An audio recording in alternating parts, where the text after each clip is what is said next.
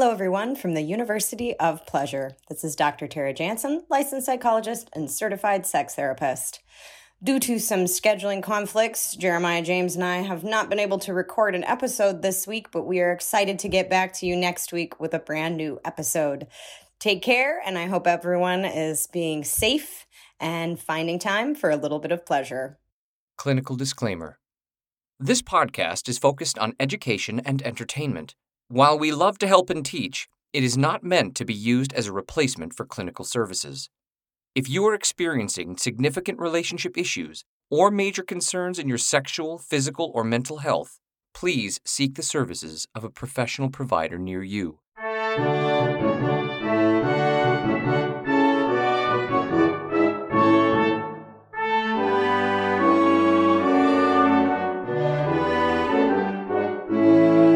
Welcome to the University of Pleasure. Where we have sexual conversation to help build a happier nation. I'm Dr. Tara Jansen, licensed psychologist and certified sex therapist. And I'm Jeremiah James, and I'm just a guy who likes talking about sex. Doc, I had a dream about you last night. Did you know? I did. And it had to do with volleyball. It was very freaking Well, then strange. ter- Was I terrible? Because were then that would be the Actually, the funniest thing was you were giving me crap about the rules through the whole game. I don't even want to dive into it was so weird. But you're in my dreams.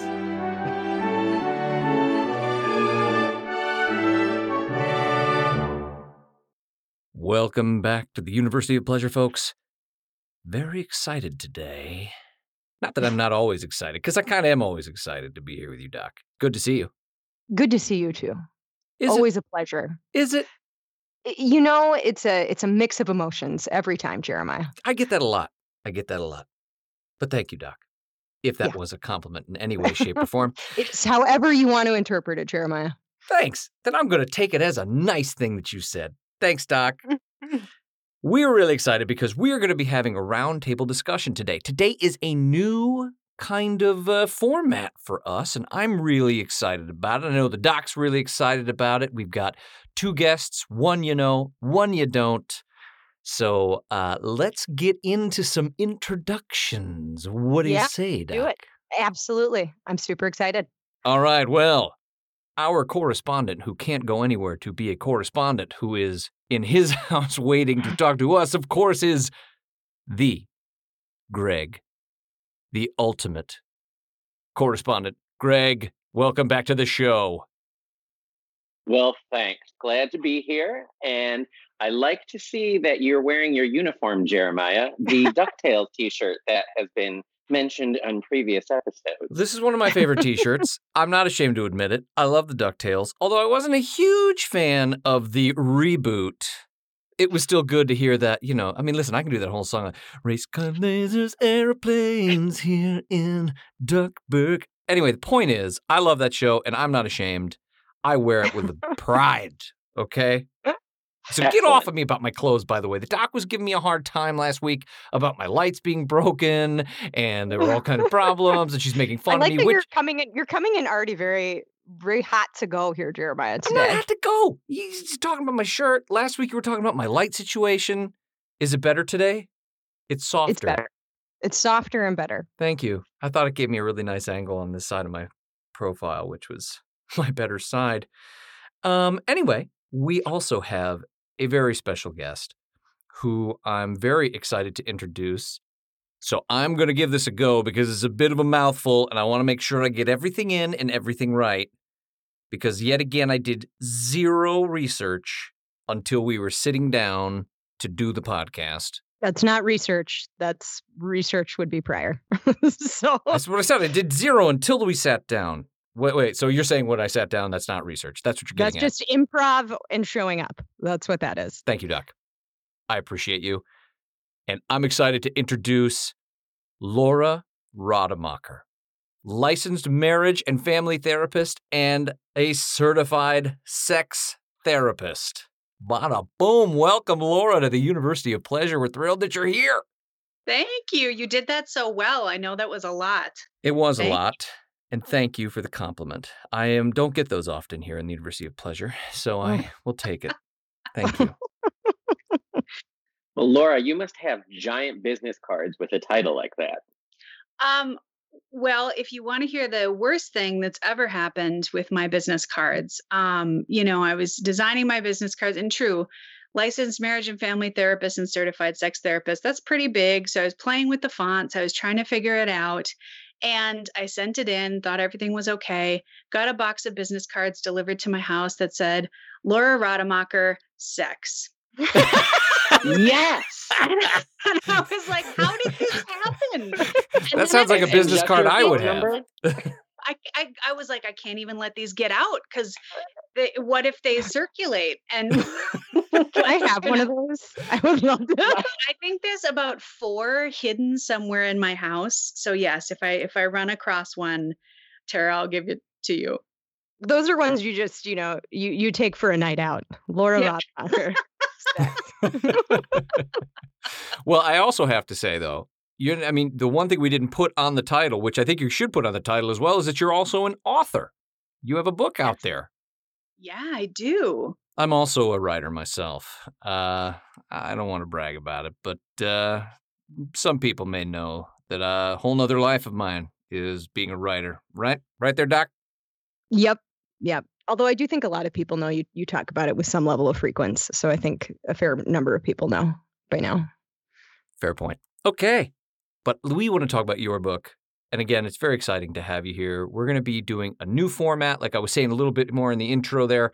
And it's going to be a bit of a roundtable discussion about a topic that I would I would have to say people find to be a, sensitive subject for people and, and, makes them a little nervous and stuff to talk about, especially in uh, you know the the time we're living in now. So we're going to get to that, but first, let's talk a little more about Laura Rademacher and her fantastic book, The Principles of Pleasure Working with the Good Stuff as Sex Therapists and Educators.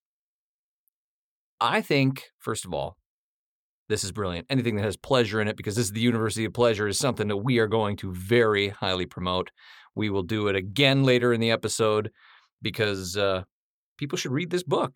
I mean, it's written by a sex therapist. It's got pleasure in the title. Win, win, win, win, win, win scenario. Would you agree, Doc? I do agree. I absolutely agree. Perhaps right. we should have Laura tell us a little bit about the book. She should absolutely describe a little bit about this book because I didn't even read it because clearly we all know I don't read. Uh, and Greg actually uh, said something offline a little bit ago. Is there an audio version of it that I could listen to? Is there an audible version? I'm a listener, not a reader. You know, there's not an audio version. That would be so great. Um, it's it's written for sex therapists or therapists that want to work more with sexuality, um, educators, anybody who in their job, even maybe teachers who get just thrown into this. They're like, hey, gym teacher, we need you to come teach the health class today, right? That's kind of who I aimed my book for. So I wish there were an audio book, uh, and right now, not not yet. Well, we might if be able to help me, you with that. We might be able to help you with that, Laura, because we have a publishing arm. I mean, I'm not trying to uh, sell you on it, but I'd be great reading this book for people. But that's not the point, okay? we are here to have a roundtable discussion, but we will talk offline about that, and I'll send you contracts and all the details. Anyway, let's get to what we're all doing here today. Again, this is a new format for us here at the University of Pleasure. Doc, why don't you give us a little bit of insight as what you're thinking about today? Well, yeah. Do you want to give the title of the episode because that might, uh, you know, indicate kind of what we're going to get into? I was going to after you gave an explanation of the type of thing that we were going to do today. We're going to talk about the thing that's in the title. Okay. All right. I see how this day's going to go. Crack team. Don't worry, everybody out there. We are professionals. So, today's topic. this is a Saturday. There is a 20% reduction to 30% reduction in professionalism on a Saturday. That is true. We do record on the weekends. All right, folks. Here's what you're all here for topic of the day with our fantastic panel The complexities of consent. No means no, but what about the rest?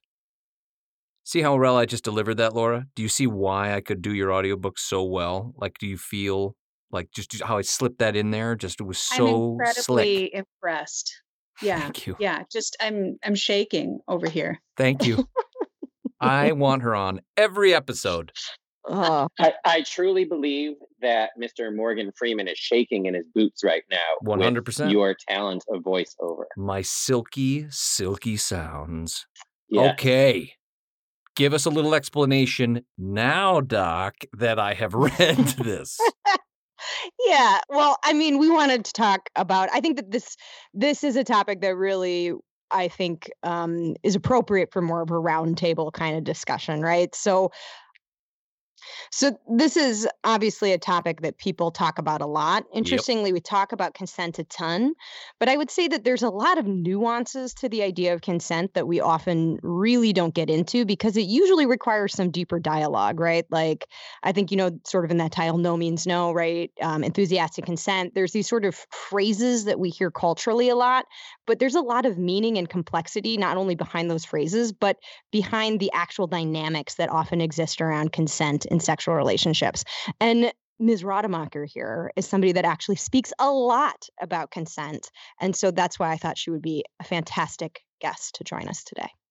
Well, welcome again, Laura Rademacher. Slappeth s- with some wisdom. I don't know why that happened that way out of my mouth. Don't. I'm going to cut that out. So I don't want you to think that that's how I would do your audiobook. Okay, I would be better. I don't know what just Like, happened. whoa, whoa. I started to have a, a stroke or something.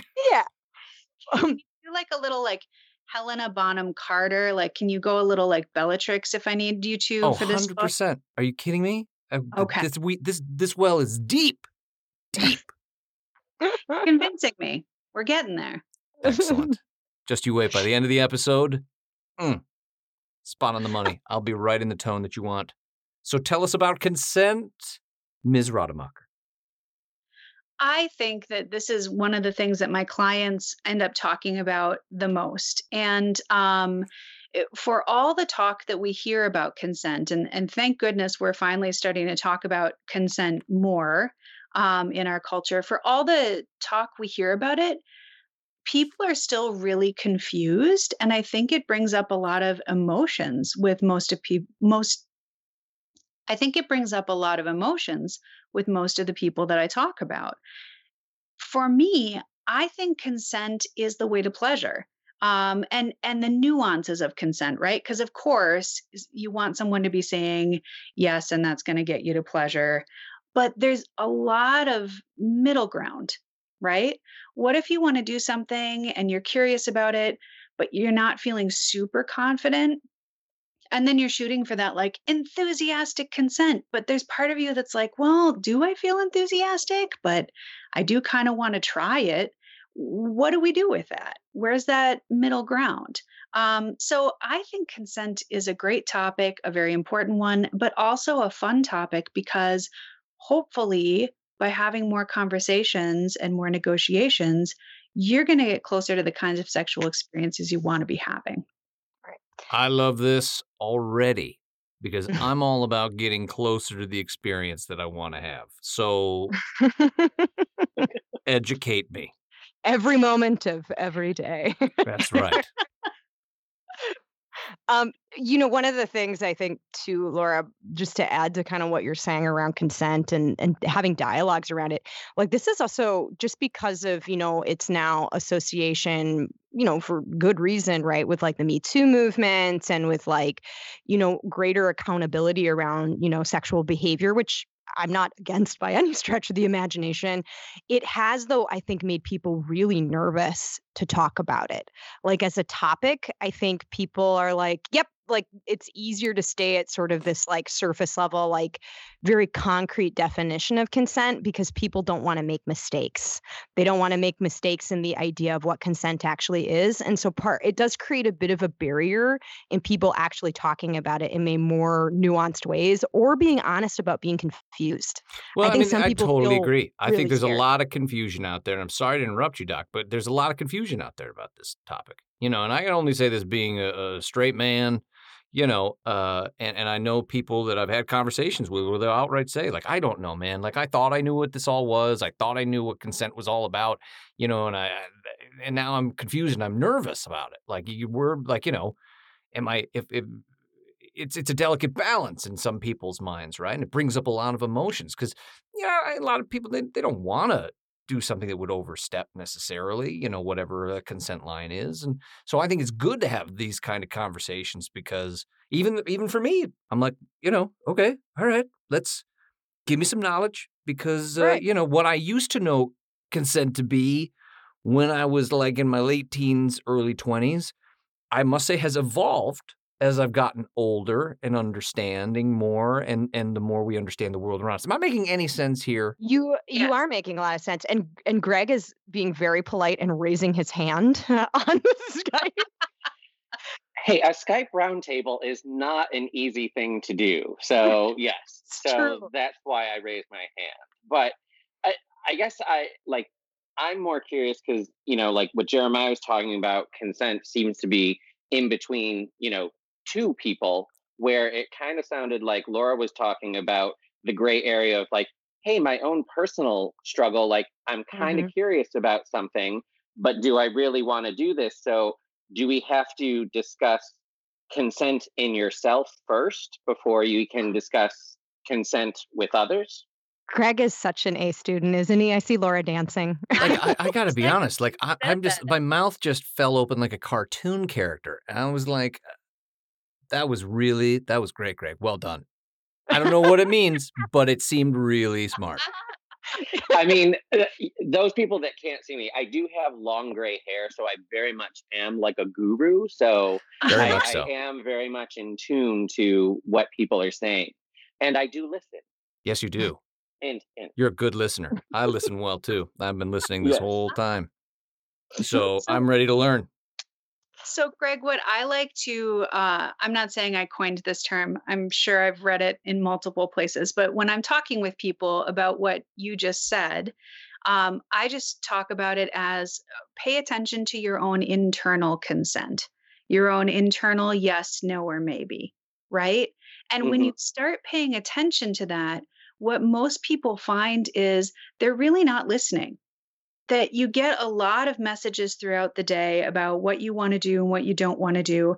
And with sex and anything sexual, you get a lot of internal messages about what you want to do and what you don't want to do. And most of the time, I shouldn't say most of the time, a lot of the time, a lot of people are not using that internal information to decide what they're going to do they're thinking about okay how long has it been since we had sex last?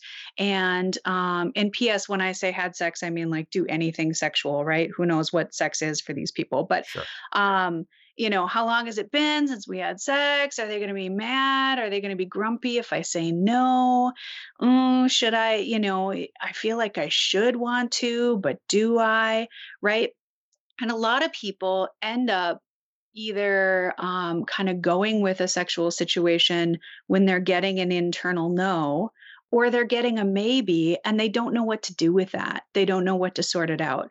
Or maybe they're getting an internal yes and they're also really afraid to communicate that because it's vulnerable to say, like, heck mm-hmm. yeah, I want to do this. Mm-hmm. Well, I agree I, I wholeheartedly. I'm, I'm also curious too, from what you just kind of described, is it kind of like more in layman's terms like like listen to your gut kind of thing like is that one of those things where you know like you your mind tells you one thing but like in your heart you're like uh, i don't know like is this part of that struggle that you're talking about mm-hmm. where everyone like heck let's just reduce it to academia like you know i'm taking a test ooh I can think myself out of the answer, but my gut tells me to do this, where we don't listen to our gut enough in our self consent. Or, I'm sorry, yeah.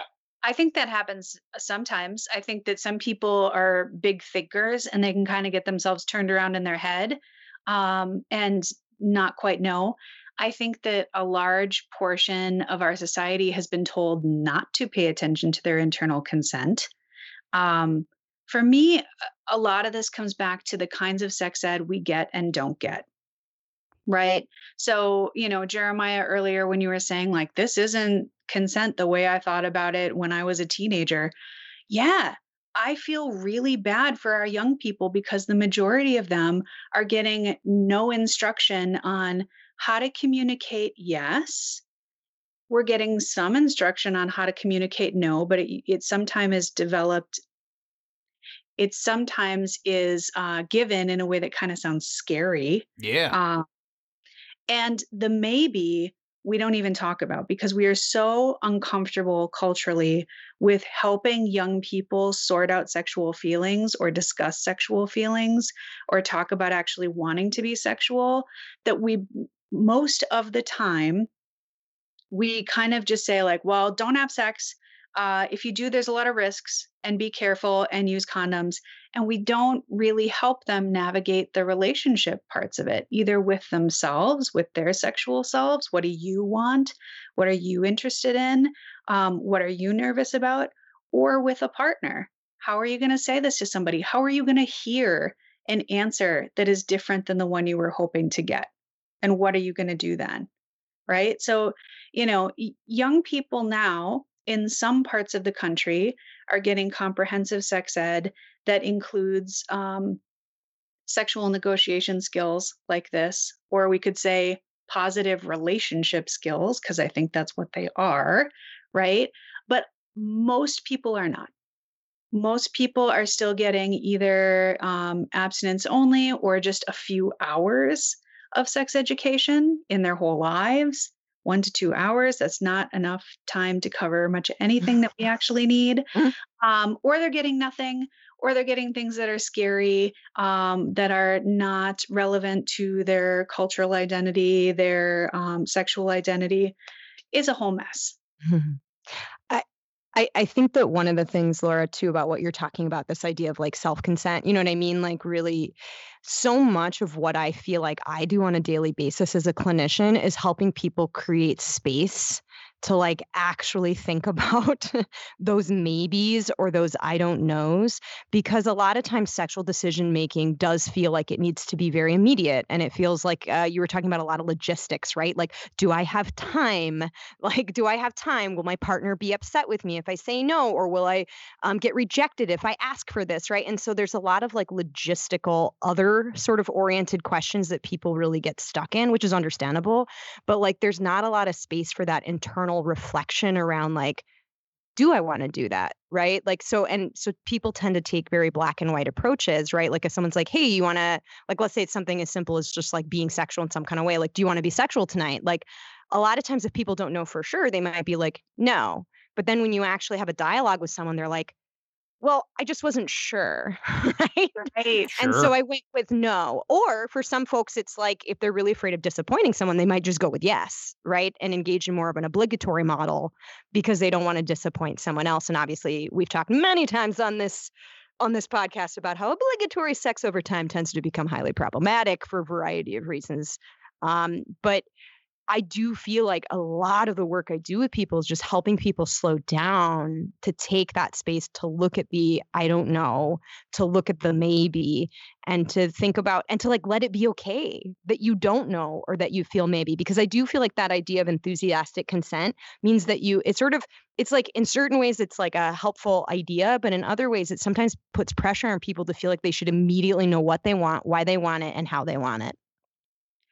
Absolutely. And I think there's nuance that's important to convey to a partner. If you're curious about something, if you're interested in it, but you're also a little nervous about it, it's and and then you're like, well, okay, I'm going to be enthusiastic no matter what, right? Like I'm I want to try it, so if I'm going to get to try this, I guess I'm going to have to like put it out there in this way that I'm really confident that can come back to bite you because I think it's much better to tell a partner, I'm interested in this, or I think I might be interested in this, and I'm nervous, or I'm not sure, or we both need to be ready that, um, you know, eh, we might get halfway through this and I might be like, pause, this isn't actually working for me, which is true of any sexual thing that you do. But we don't tend to have that conversation about, you know, yeah, of course, you're going to try things in life. You're going to think sometimes things are really hot in your head.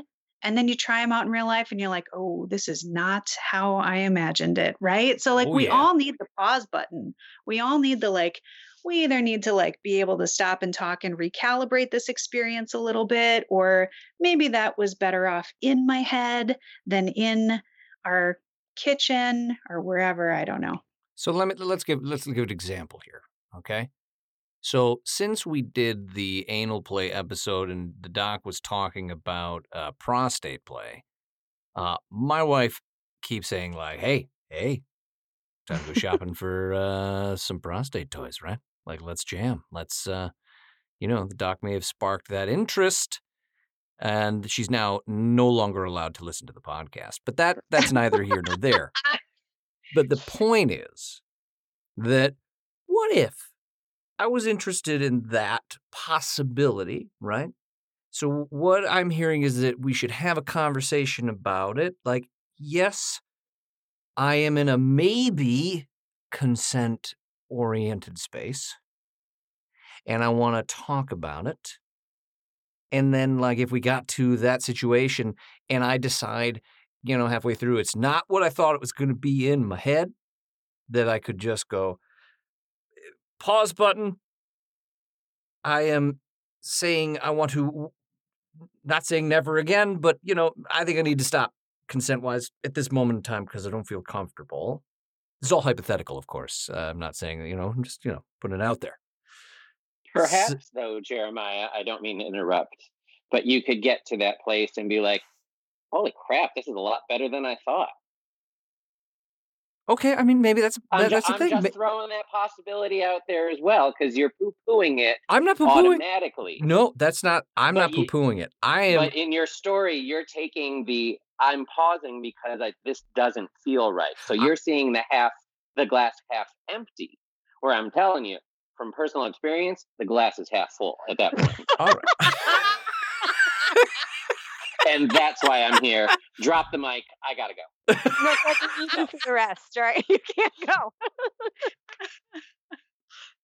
but yeah, I Yes. do think is was your question though around like the piece around like the pausing, like that that's part of consent that there's that capacity to pause if you yes, wish. yes. So, I mean, like, if I I, don't know, I'll got let you there, speak to Laura, but I would say yes. Oh, absolutely. I like to tell people, you know, uh, consent and talking about what you're doing should happen before, during, and after, right? And everybody, uh, well, I shouldn't say everybody. we're everybody. gonna get a T-shirt made I that says that for you, Laura. It's gonna be like, it's gonna be Laura Rademacher, University of Pleasure. Gotta talk through it before, during, and after. That is a lot of text. Yeah, but look at her business card. Her business so card's ten miles long. You know what? You're gonna try to get that on a business card, and it's just gonna come out saying sex. They're gonna be like, "Nope, too long. It's too long. Laura Rademacher. It's gonna be no. It's gonna be a sex. T-shirt that just says Laura Rademacher sex. God, I hope those don't ever exist. But Merry Christmas, Laura. Oh, I'm so excited. I'm so excited. No, but uh, I think that's a great example because I talk with so many people who are scared to talk during sex, who feel like somehow they should be doing this movie version of like, oh, and then we just see each other and attraction happens and then bam, we're doing it and we don't have to say anything and it's amazing and then we're done and we both orgasmed at the same time, which is another thing that probably won't happen for you. You know, a- a- that doesn't happen. The way that you get to those high levels of pleasure is by trying the prostate play and going, okay, how's this going for you? Do you like this angle? Do you want to show me how you like this toy? Like you do you want to put your hand on this toy and show me? Okay, well now I can try to do that same motion. Um and by people saying yes yes increase that or like whoa slow it down a little bit right there's a lot of calibration to anything that you do sexually and we are not mind readers we cannot know what is going on so one of the things that research about consent shows us is that people aren't talking. They are trying to guess from silence what is going on. Totally. and yeah and i mm-hmm. understand it's vulnerable but but you have to learn to talk about it because you can't guess from silence. You might guess wrong. You might take things a mm-hmm. certain way so just to follow up laura on kind of what you're saying around some of that that sexual the, the communication around consent right?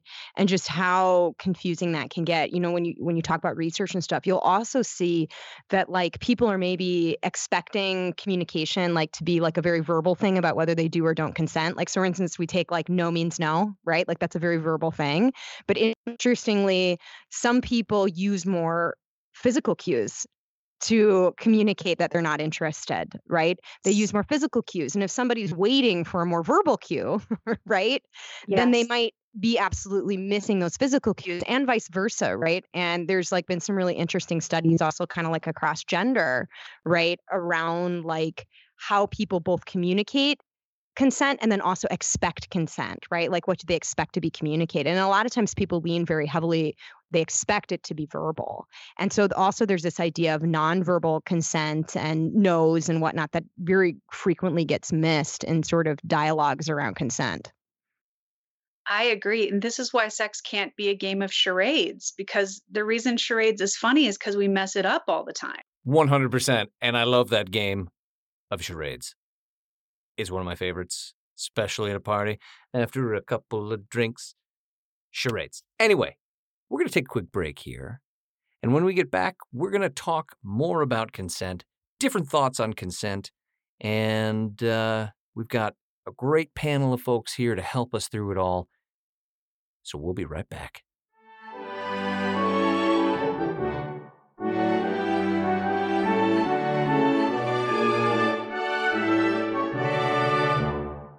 And we're back to talk a little bit more about consent. And again, we know this might be a bit of an uncomfortable topic, but it's a topic that is so, so, so important on so many levels. And as I work towards my uh, degree in uh, being a self help guru, Ugh. I needed to learn about it so I could be at these conferences with these two powerful ladies and just help teach the world. So let's get back to it. Greg, you had something you wanted to say right before we stopped for our amazing break. Please continue. Well, I just had a question. So, you know, growing up, like what we were taught was basically no means no. And that was the full lesson. Like, yes wasn't even on the table. Maybe I don't even think crossed anyone's mind. Totally, So, definitely not maybe. like- there was no maybe. Maybe right? was somehow So- no. Maybe was definitely not yes. It was only no means no, from what I remember, which was like junior high was only, I don't know, 10 years ago or something for me. So, um, right, exactly. yeah. Exactly. That would So- that would explain guess so much developmentally, Jeremiah. he is wearing he is wearing the Ducktales t-shirt. ah, full circle. But I so my question in all seriousness is like were we just so we were kind of I don't want to say taught wrong, but we were only taught like the tip of the iceberg lesson. Absolutely. Yeah. Okay. There's so many experiences in life that would be so scary if you have to say absolutely yes or absolutely no. I don't have a maybe on it. Right. And sex is certainly one of those because I would say maybe is the most common position to find yourself in. Right. You might be interested in being sexual in certain ways. And, you know, it, things can change at any moment. You can be like, oh, wait, this isn't working for me anymore. And we need the flexibility as human beings to respond to those moments, right? I, I think that, um, Greg, your experience is still the most common experience, right? And so think about what that does to all of us. Number one, I think it makes saying yes scary. And I think it makes saying yes sound unacceptable for some people. I've worked with a lot of clients, especially a lot of like cis female clients who feel like they can't say yes because it's going to reflect negatively on them. Or the one time they did say yes, somebody called them a slut. And so they kind of shut down their internal yes, right? But they also feel like they kind of have to be sexual for a relationship because women get told that too. Um, I've talked with lots of cis men who feel like they're always, they should be always at a yes and they don't understand why they're not right? Like sure. we were in a hotel after my grandma's funeral and my partner felt sexy and I was like, "Why can't I do this? What's wrong with me?" And it's like, "Well, maybe you were sad about your grandma and maybe human beings just don't always want to be sexual all the time and that's really wonderful and fine." You know? But the the messaging that we get around sex and then people who are other genders um, beyond male and female don't get any messages really about themselves at all as far as this goes, right? Because there's just usually like crickets or sometimes there's negative stuff. So this is a problem. We don't hear how to say yes. We don't hear how to say maybe. All right. So we don't know how to say yes. We don't know how to say maybe. And there's all this up and down. Now, uh, I was told that in your book that you built a spectrum on this whole topic to kind of help navigate consent in general. Am I right about that? Or did I totally mishear it and make it all up in my head? You are totally right about it. Oh, I love it. yeah. So I developed the spectrum of consent just to start to have some language around this so that people can kind of um, read about that and go, okay, I've had that experience. Okay, I've had that experience. And then to help people figure out um, how to navigate each different situation.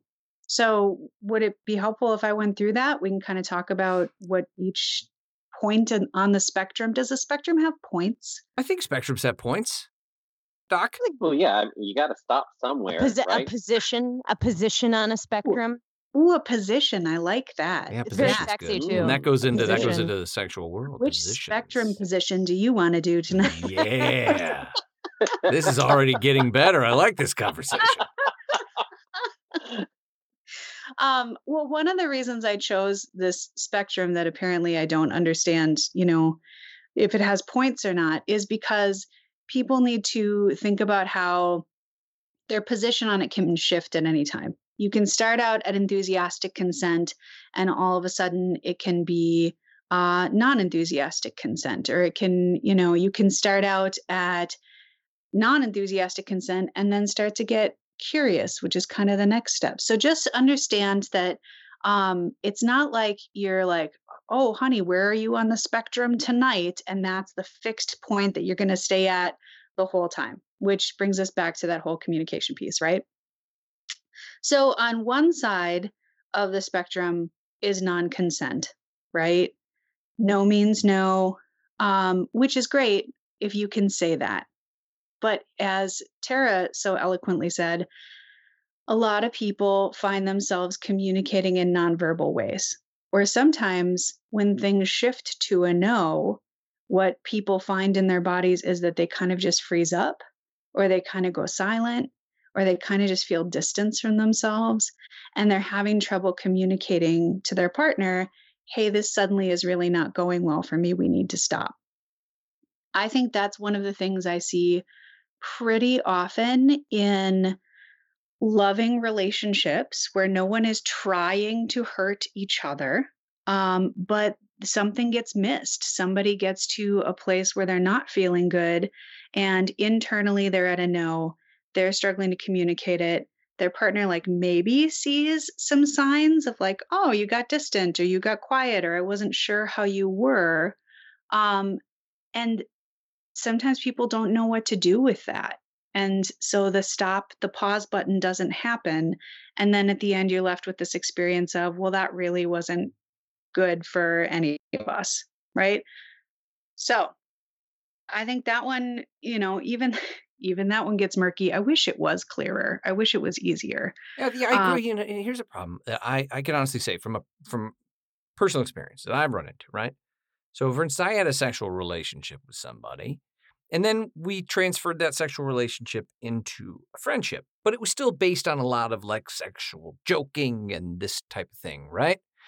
And, you know, back and forth, back and forth, text messages, sexy pictures, catch each other off guard, make some jokes, right? Then all of a sudden, I made a joke that was totally consistent with all the jokes that I'd made before and all the jokes that they had made before. But then all of a sudden, I found out that they didn't want those jokes anymore but I hadn't been told that there weren't jokes, right? Mm-hmm. And I was totally confused because I was like, wait a minute, like there's all these pictures and the jokes we've always done that are always the same. Something between that time frame clearly happened, but I wasn't given the info. And so then I lay this joke out there and it was like, it's not okay anymore.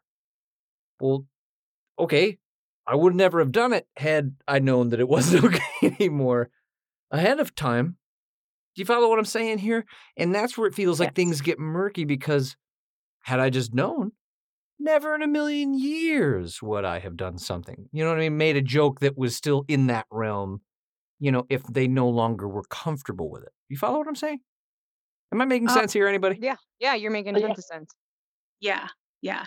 And so I think that's a situation where a lot of the emotions come up, you know, like Jeremiah, I bet you felt a lot of things about like, oh crap, I didn't mean to do that. I and now I feel like a jerk Oh, I that felt kind of horrible.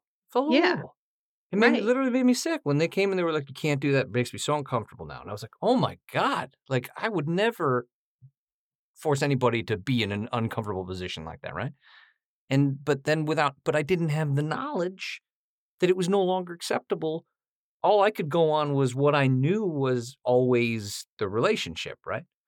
And so then all of a sudden here it was where without that person explaining to me, I, I I felt terrible. I still feel terrible about it. Well, Yeah. question other than, you know, you just got the abrupt no, stop doing this.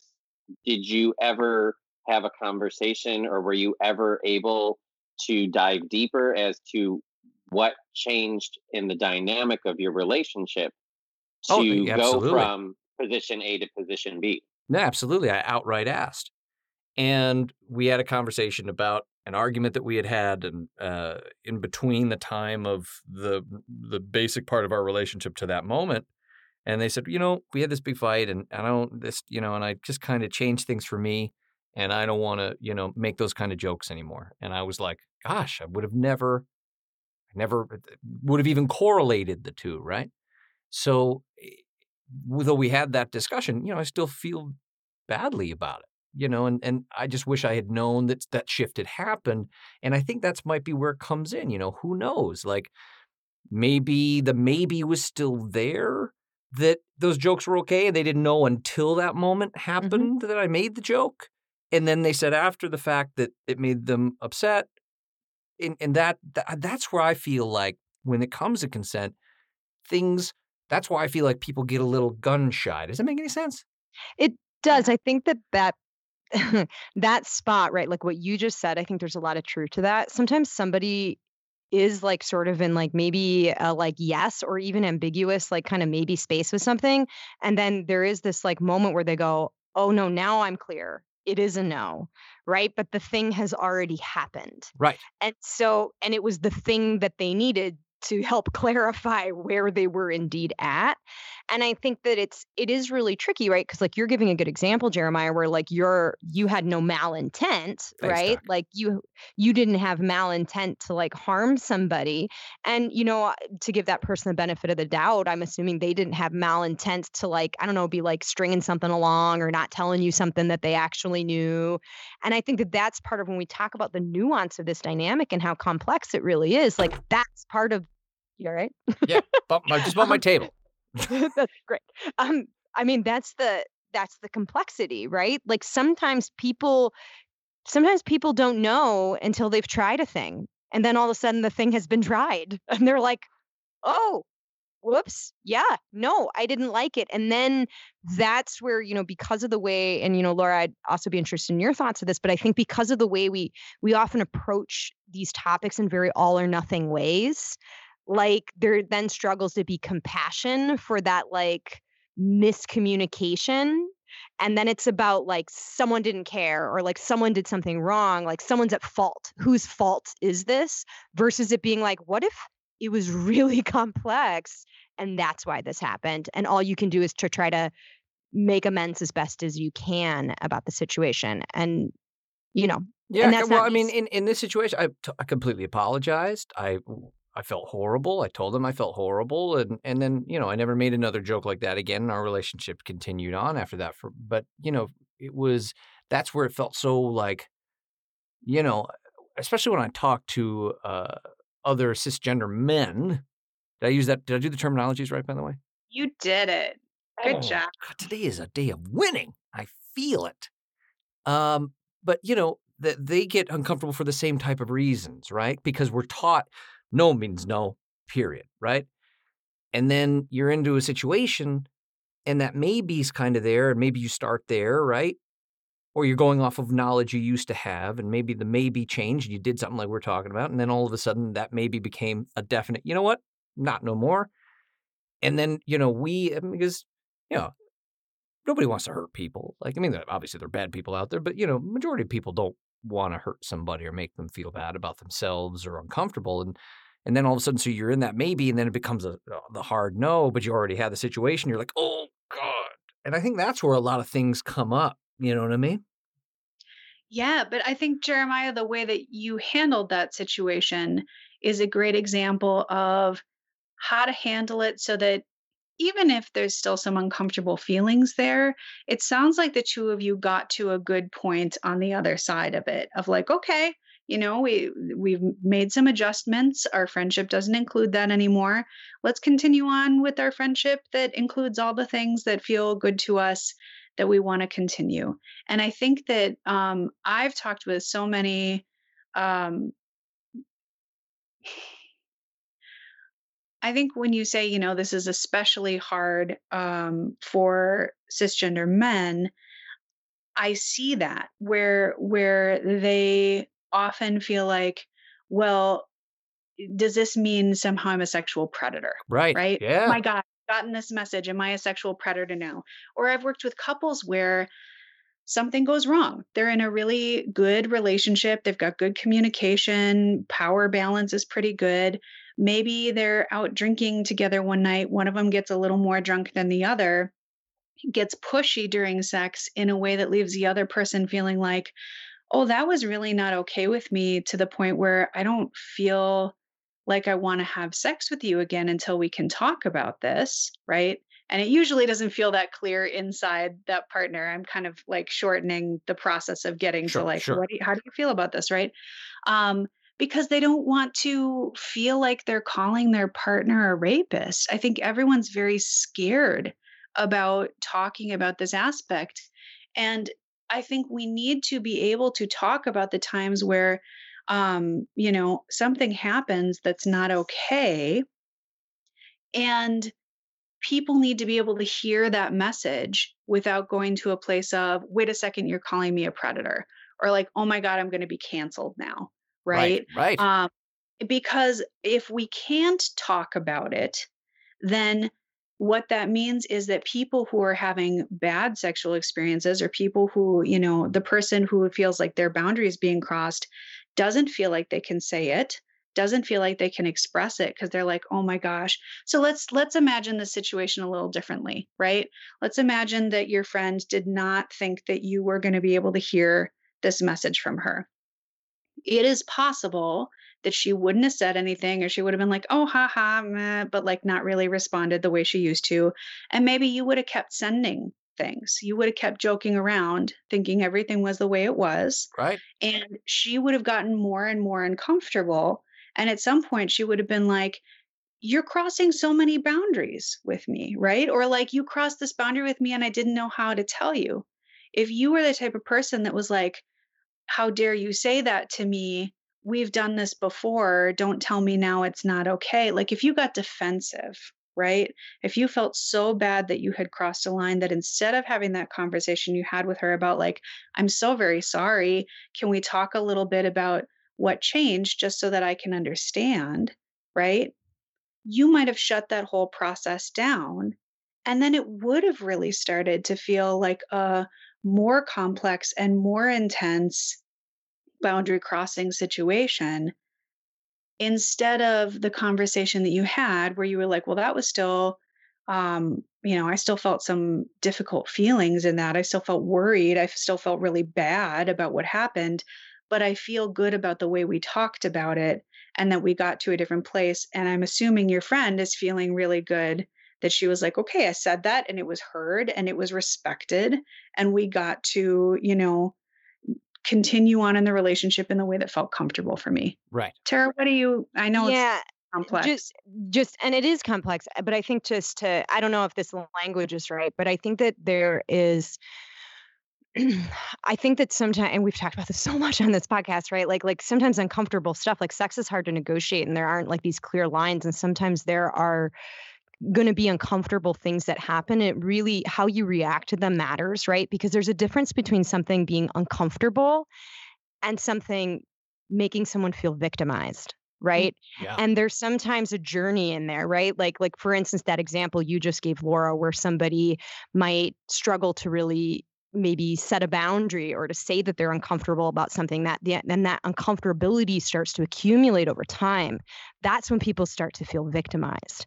And to me those are different spaces. I don't know about you laura but i've worked with a lot of married couples yes. or long-term couples where stuff like this has come up where it was actually something that maybe was just uncomfortable but somebody was really struggling to say it and usually for legitimate reasons but again there was no real intent to harm on either end but harm started to accumulate over time to a degree where someone started to feel more victimized in a situation and and i think that like it's something like you know you brought up you know this is a friendship with someone right like when people have sort of established patterns of behavior with each other we tend to just kind of go with the pattern Right. unless new information is thrown in Right. and so to me it's that like what we're having a dialogue about is how to communicate with yourself maybe more effectively so and like identify and take pause and space in yourself more effectively so you can communicate things that you are uncomfortable with or are difficult for you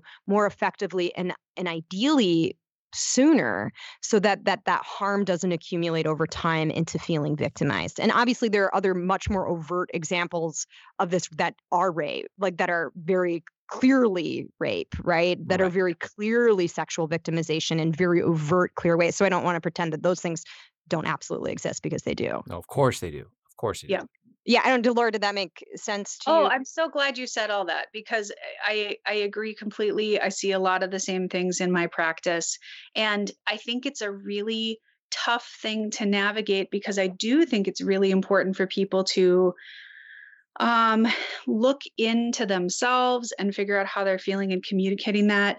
And I also um and that's a big part of why I want to talk about this we also can't slide too far into kind of like a blame the victim space of like, well, why didn't you say anything or why didn't you do Mhm. anything? Because it gets complex for people whose boundaries are crossed too, right? yeah yeah Like I said earlier, sometimes people go to a place where they want to say no and it doesn't come out of their mouth, but their whole body feels frozen or, you know, they kind of distance themselves and kind of feel like they're not really a part of what's going on anymore. And um, those can be really confusing experiences that when I hear them, I'm like, oh, yeah, that happens. I talk with lots of people about that. That sounds really familiar to me. But imagine if that happened to you and you hadn't had an experience of it before, and now you're trying to explain it to another person. It, it sounds very confusing, Right. right? Yeah. Mhm. So it's partially about that internal piece of like clarifying your yes, nos, and maybes and expressing them. I also think we all need to get better at hearing this from people. We all need to get better at hearing from somebody, hey, that didn't feel good to me, or you crossed a boundary, or we're going to need to talk about the thing that happened the other night because I still feel kind of funky about it. It didn't sit well with me. And to really like listen to what people are saying and try not to get defensive, take that information in and try to figure out, well, what can you do? Because, eh, you know, mistakes and, and messiness happen, but we can compound that and make it worse if we get so defensive that we say like well you're just being too sensitive or um, you know all the things that people say to kind of deny that harm has occurred. It's Sure, much better to go oh no some harm has happened here. How can i number one stop doing that and not do it again? Number two is there anything i can do to make it better Absolutely. I mean, in my scenario, I literally just said, okay. I, I I said, I'm sorry that this happened, that you were uncomfortable. I was not aware that this. I was just going by uh, by paraphrasing, obviously now it was a long time ago, but you know what our past history has always been, and but I just I need some clarity moving forward. If our friendship continues, that you know, there's no more no more sexual jokes of any kind, no more sexual innuendo. Like I just want to make sure like that I know what the new parameters are so that I can then best, you know, abide by said parameters, right? And I literally was like, so no sexual innuendos, you know, we've been hanging out and I just want to be very clear as to what you're comfortable with moving forward. And they said, yes, that's how I would like to keep it just no more, uh, none of that, none of this. And it wasn't so much that it was hard to hear. I actually felt relief being told very straightforward information that then was like, you know, as I like to always say here, is like at the University of Pleasure, like bumper bowling. Like, all right, I got it. this is, you know, the where my ball's gonna bounce around in here, you know, and that's that's my my lane. So, um, but it's so wonderful to hear, you know, also because, you know, it can uh, it was initially very shocking to hear that something I did a hurt anybody or made them feel uncomfortable in any way, shape, or form, especially a friendship of so many years. But then at the same point in time, it, the that uncomfortable nature, and we always talk about here at the University of Pleasure, is that communication is key. And you know, getting that information actually felt I felt more relief because then I did understand what my lane was afterwards. You know, it was hard to hear, hard, you know, and I still had to process it and go, "Mm, okay, but you know, because you don't want to hurt people. But then at the same point in time, to now know where you sit and where you, you know, where your relationship boundaries are, felt really good. So this is just it's Mhm. wonderful to hear uh, this come from you know two rock star professionals to gain an understanding of of, of, of a conversation that is difficult to have. So, ladies are rock stars. Well, Go for- Jeremiah, I, I mean, Jeremiah had a great example that actually involved open, direct communication. I'm assuming that is not the norm in most cases. I- and and I mean, if I'm wrong, but it's like I Well- guess from from a position of what happens when you don't have, like, say you get nonverbal cues, you try a conversation or you try to bring it up, and you don't get a response or you don't get, you know, like he got closure. He was like, I'm happy. I was told directly what was wrong.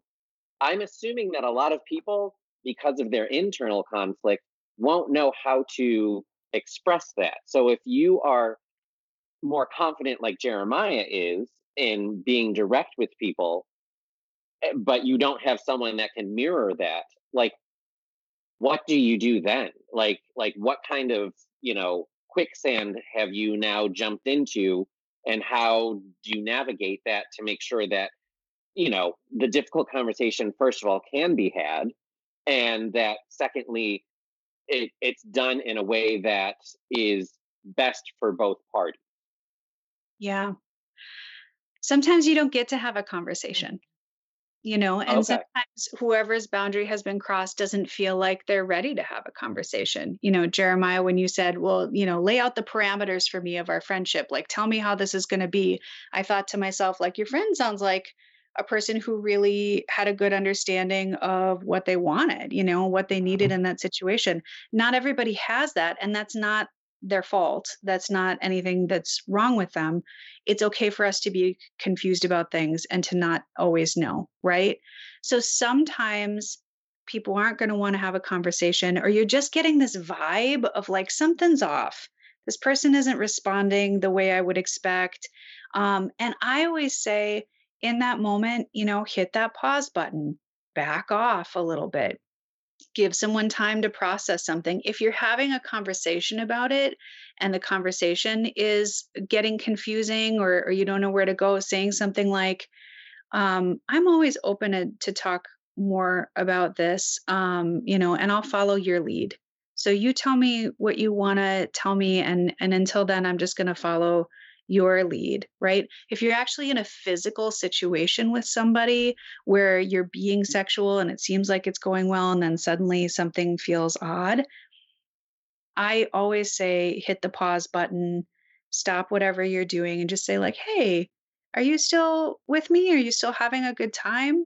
Um, it seems like you got real quiet or it seemed like you know you were responding and then you kind of stopped so i just wanted to check in and I always think it's better to have some kind of sexual experience where you kind of pause and you're like, that's okay. Like, no big deal, but it kind of feels like something just changed. So let's just stop and we can do this again another time if we want to.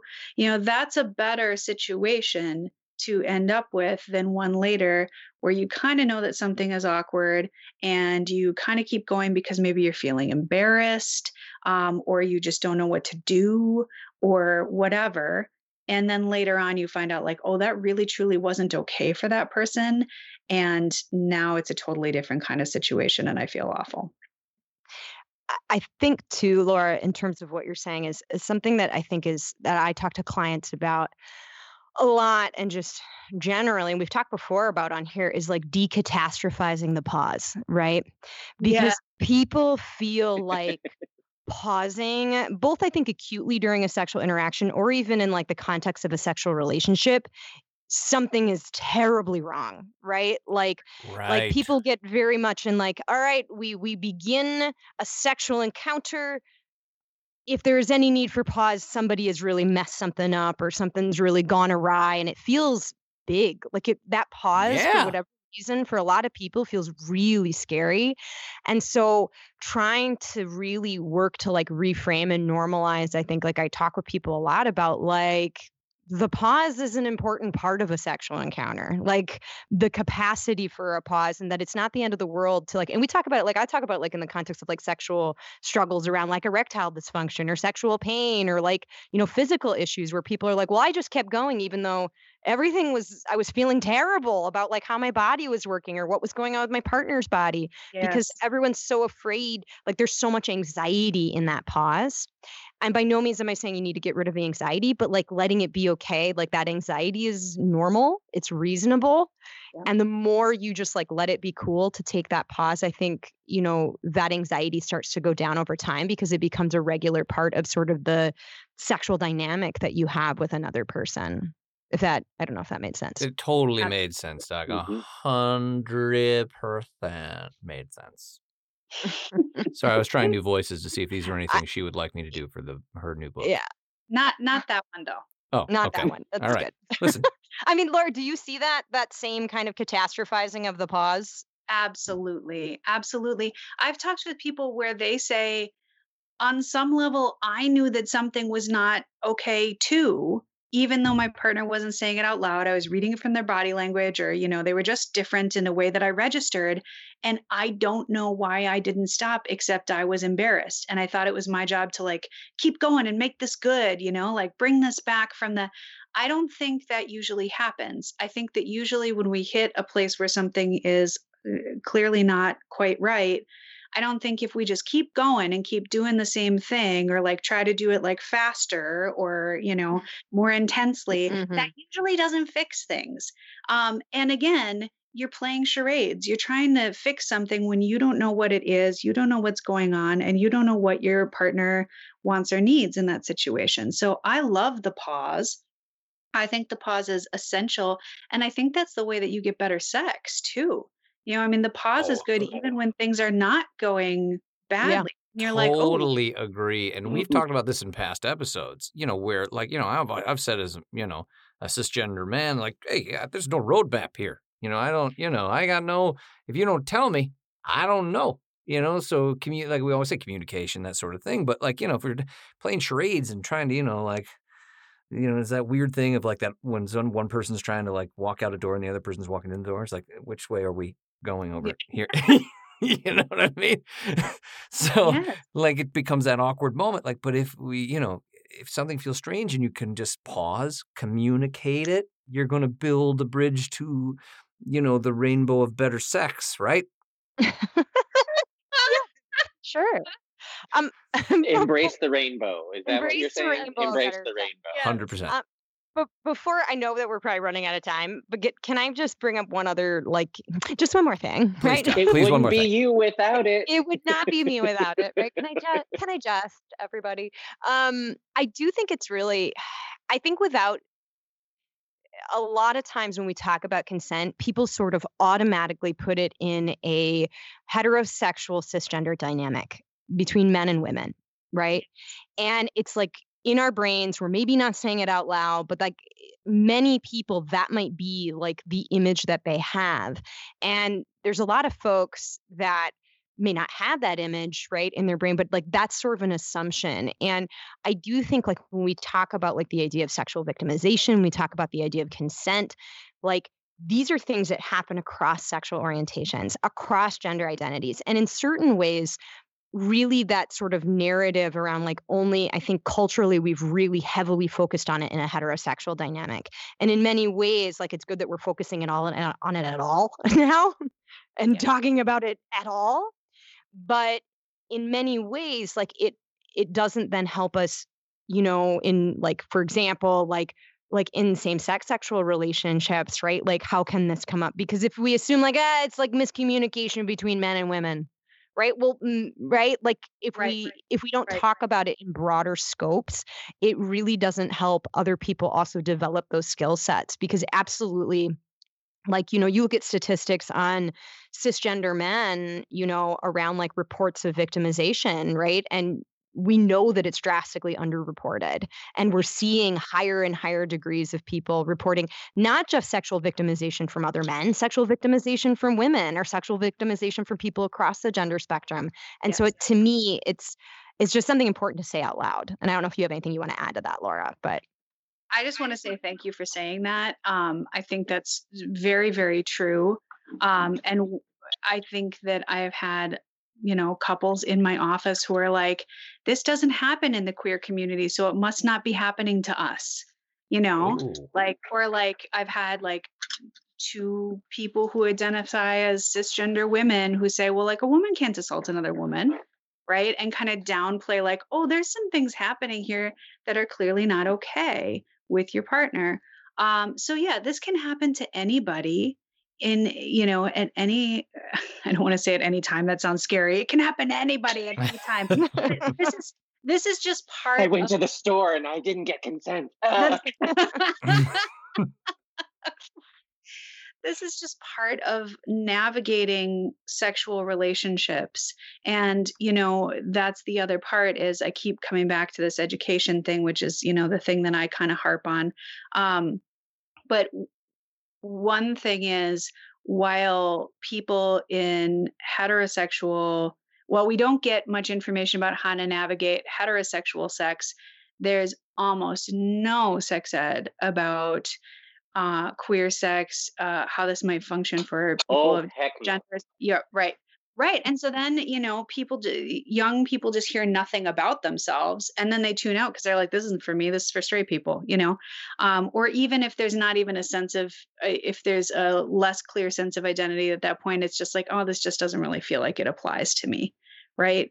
So we really need to be talking about this in a way that is going to, um, you know, be applicable for everyone and we need to make sure that the messaging about this is including that so tara i'm so thankful you said that Mm. I- I think just to like, because I know, I know we, I see Jeremiah. We have to wrap it up. I see his face. I know it so well now. But if I can do a little summary of something, and just to make sure that Laura approves this summary, Yes. if it's Ah. okay, right? So like, because we've Sure. meandered through some woods and back, right? just, just to put a bow, right? For me, I think some of the things that we're talking about, like if I were to distill them down, a lot of them are about like consent is both ways, like both within oneself, right? Like really working to understand your your own sort of yeses, nos, and maybes, creating letting it be okay to have a maybe, letting it be okay to have an I don't know, and finding ways to maybe get help creating some space for those, right? Giving yourself permission even to create space for those. And then also when you think of it from a partner dynamic perspective, like if someone's coming to you and saying they're uncomfortable that willingness to be open and non-defensive and not to get into that like working really hard to like you know to hear someone saying they felt uncomfortable and that that uncomfortability isn't maybe someone being like saying like i believe you're a rapist or i believe you were trying to harm me because i see so many dialogues about what could be an issue resolved very quickly go very awry because someone is highly defensive about it. Sure. And so I don't know, Laura, how do you feel about this summary or what would you add to this summary? I love that summary. I would say that any of these, if any of these things are coming up in your life, it's a great time to seek out a therapist, especially someone who has training in sexuality, just because it can be helpful to have that kind of support. This is the kind of stuff that brings up a lot of, uh, feelings and um, having someone that you can talk to in a non-judgmental way who can also kind of say well huh i wonder if this is going on or you know have you thought about this? can be the kind of support that you might need and that might be a little harder to get from people who are closer to the situation. Um, and i also wanted to say on the spectrum of consent we only talked about non-consent which i think the conversation we had i think was more important than going through the whole spectrum but i did just want to say like the spectrum doesn't just consist of non-consent there's other stuff in there that's like more fun so um so I guess we'll have to all get your book. That's what. Thank you, Greg. See, this was he, he could he knew it. That was what was coming next. It was I was like ready to jump on.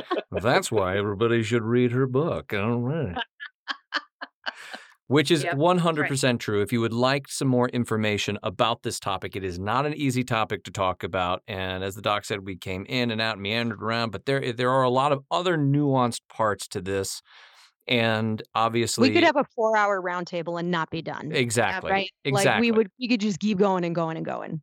But if you would like to learn more about it, please take the time uh, you can go to Amazon and get the book, The Principles of Pleasure Working with the Good Stuff as Sex Therapists and Educators, in a way to help you gain a little bit more education in this world around these things, understanding her. Um, how did we put it? It wasn't not points because we didn't want to say points. We were saying positions. Position. Position. Yes. Because it is it, it is much sexier. You know where we have you know the positions on on her scale of um, understanding consent. And it is just such an important conversation to have. We are so grateful to have laura here with us today.